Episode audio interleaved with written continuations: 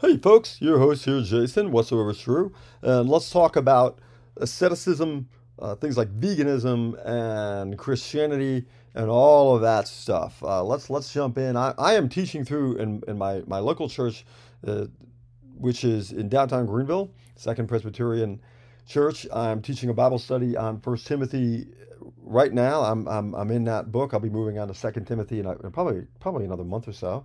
Uh, but we are uh, in chapters four and five, and, and, and kind of in that area. And and there's a, a part where in chapter four that, that speaks to something going on in culture today. And I'm gonna I'm not saying all vegans and all uh, all people are doing this, but I just want to talk about this subject quick. Ready?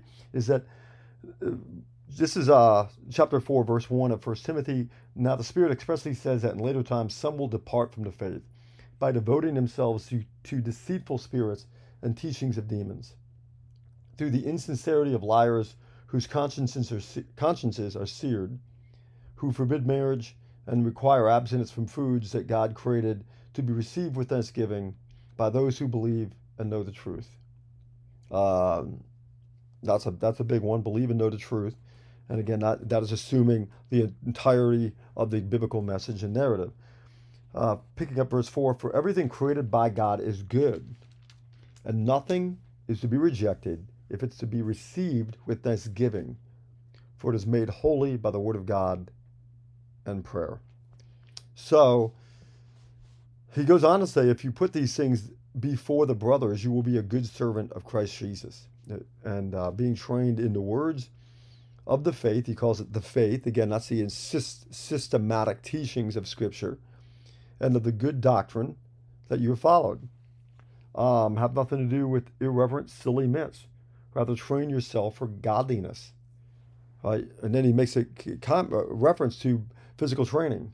For while, uh, while bodily training is of some value, godliness is of value in every way, as it holds promise for the present life and also for the life to come.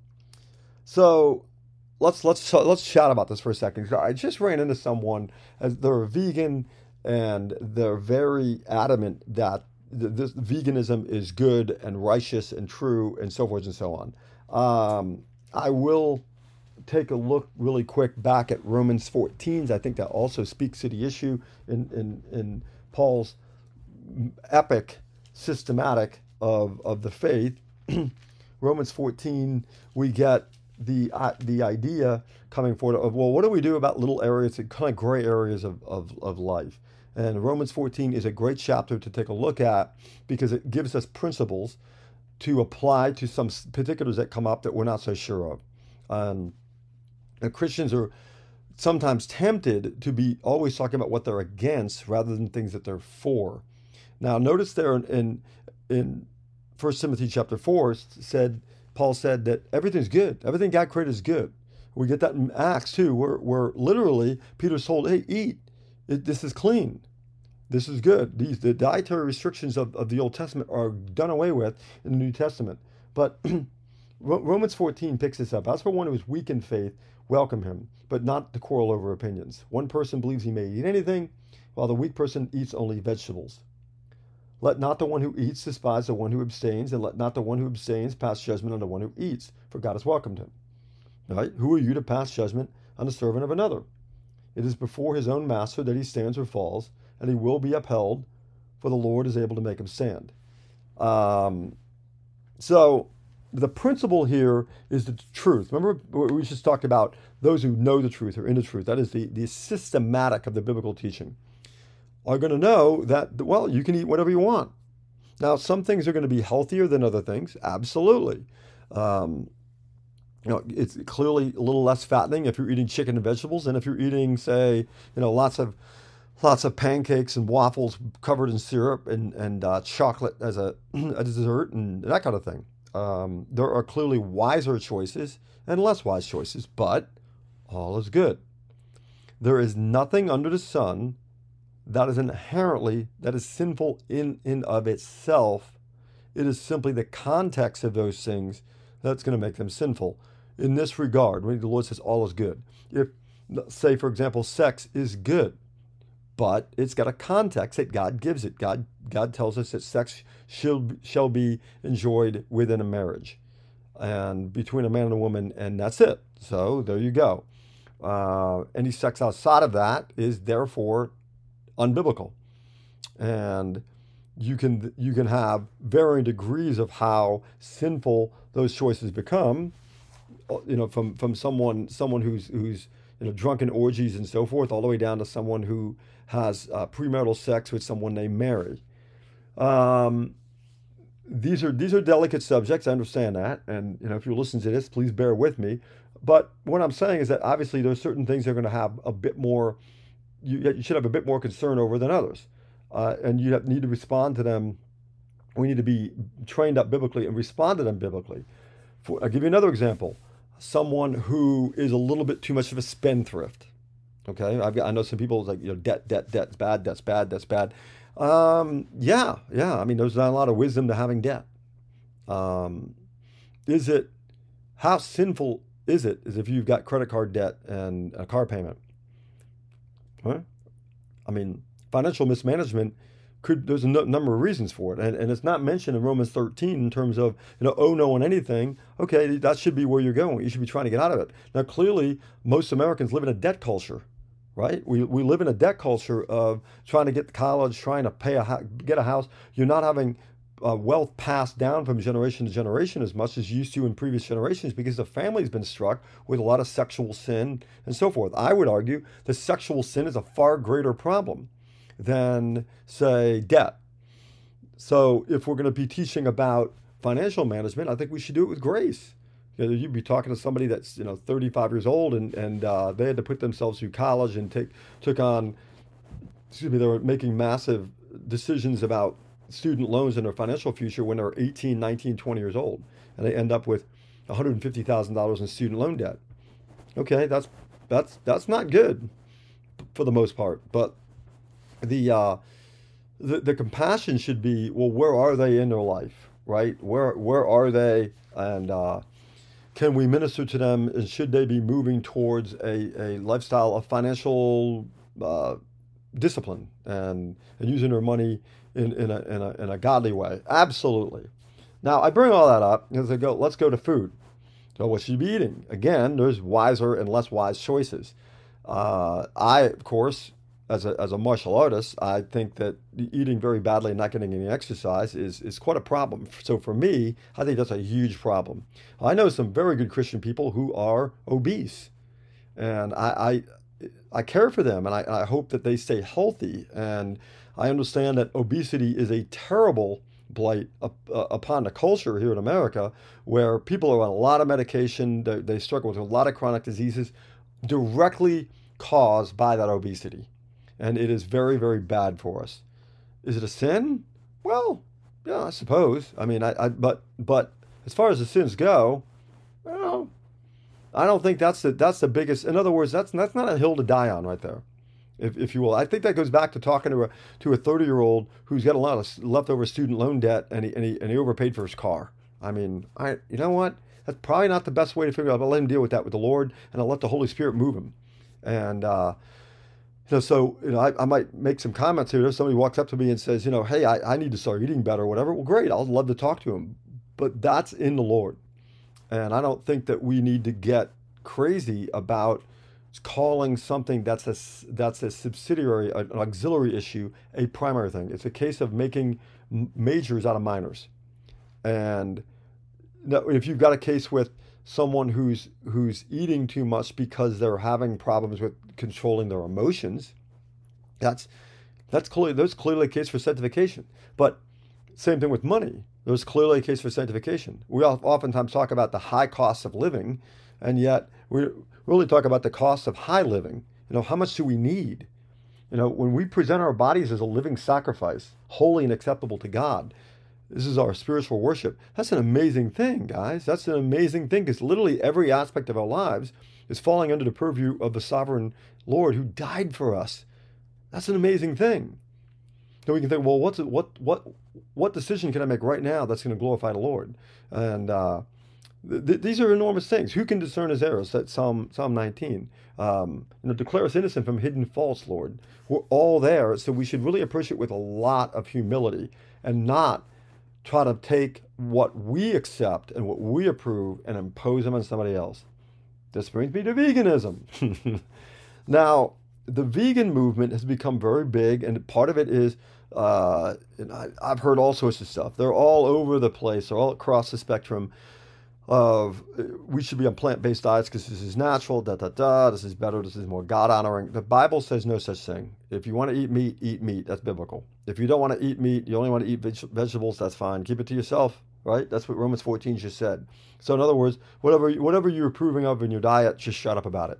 There you go. The case closed. Um, if if you want to make a case against obesity and unhealthy eating, yeah, great, do it in love. Because physical training and good diets have some great benefit here on earth. But godliness and training in righteousness is of more value. And that's why the Bible in Romans 13 and 14 in particular, and in, again in 1 Timothy 4, talks about training in righteousness and our battle against sin. So we should be growing in, in righteousness, and that is going to impact what we do with our money, what we do with our time, what what what we consume with our arts, and what we consume with our food. But we, we get very dangerous with food. Notice how in, in 1 Timothy 4 talks about this kind of asceticism that they're saying abstain from marriage. In other words, sex is bad and food is food is bad. There's a concern that what you're getting into you is defiling you. There's a, there's like it's a not it's almost a Gnostic heresy back again of there's something wrong with the natural world. In fact, the biblical message is clearly the opposite. There's nothing wrong with the physical world. There's something wrong with you and me, and it's called sin. And the answer to that sin is repentance and faith in Christ. That's it. So if we if we understand the, the truth of the Bible, and that's what that's what Paul was talking about there in 1 Timothy 4, then we'll do well. And that's sound doctrine. Unsound doctrine, the problem rests out there. If I stop, you can look at a number of ways. I, I know Christians who are they're talking about being vegans and uh, or you know they don't eat this, they don't eat that, and uh, they're they're obsessed with stuff they abstain from. They don't say this word or that word. Uh, I'll, I'm gonna, I'll give you an example uh, culturally, when I first started in martial arts, uh, I was this is going back to 1981. There was no one of the rules in the school was no cussing, absolutely no cussing. And I think I said, if I remember correctly, I was about 11 years old, and at the time that made you very young to be in a martial arts school. This is pre Karate Kid, which came out in 1984. So really, if you were a, a very early teens, you were the bottom of the age barrel in a in a school and you know, there you go. Today you got kids starting at three, four, five years old, much different environment. So anyway, so I was like 11 years old, and uh, I said uh, somebody asked me about the technique, and I said, well, I screwed that up. And you know, I'm from New York, so we've always, I, if you know any New Yorkers, there's a lot of rich language, if you will, floating around. And I didn't think anything of it because I heard everyone else saying that about messing something up and that was ooh, I got in trouble for that, so I can't use that anymore. And I thought, oh, I was unaware that that was a problem. So there, therein lies a rub of, of faith. That which you approve of, Romans 14, do you find that to be sinful? And it's very easy for me to say, well, I don't use that type of language.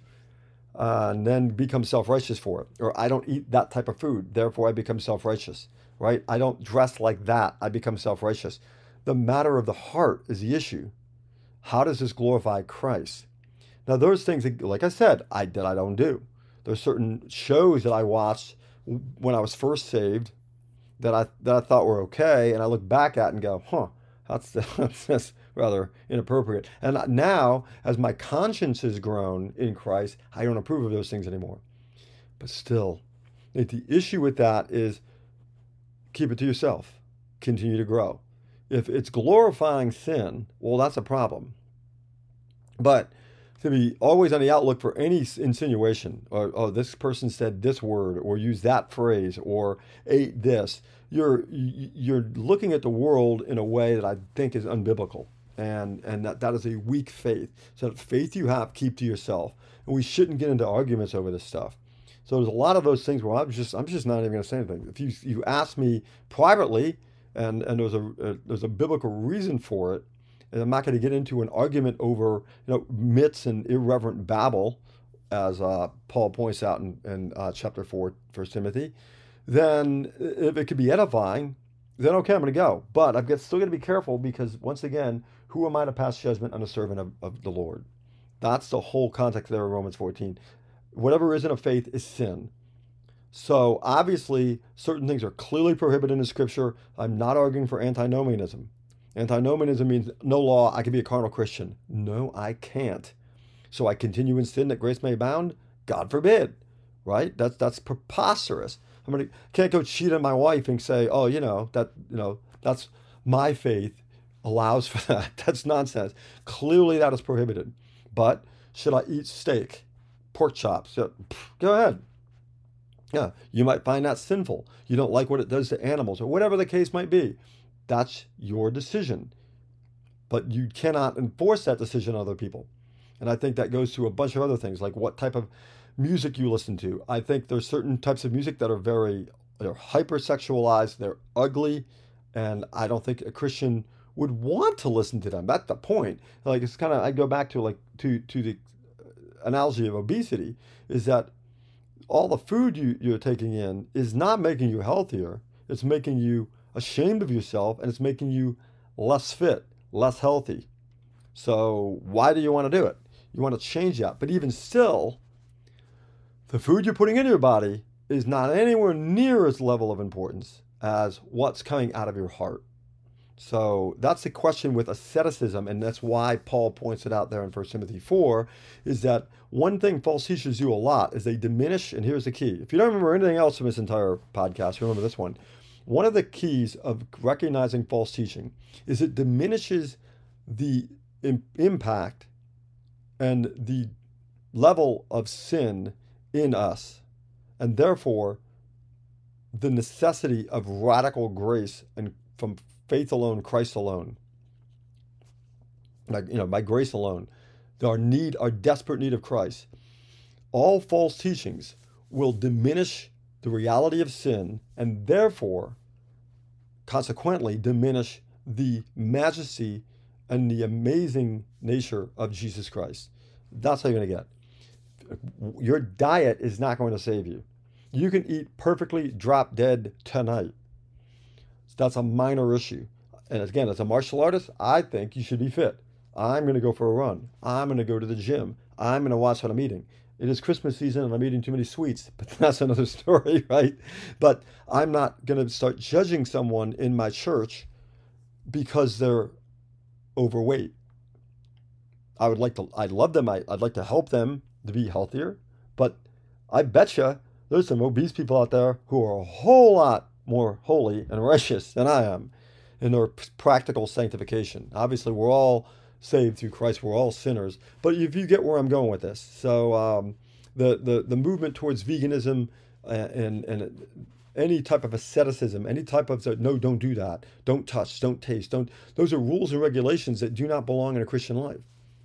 You know, I don't need I don't need a list of things with my wife. You know, I don't need a list to say, "Hey, Jason, you know, don't yell at your wife." Um, Jason, you know, don't don't tell your wife she's dumb. Don't you know? Love your love your wife as Christ loves the church. Love your wife.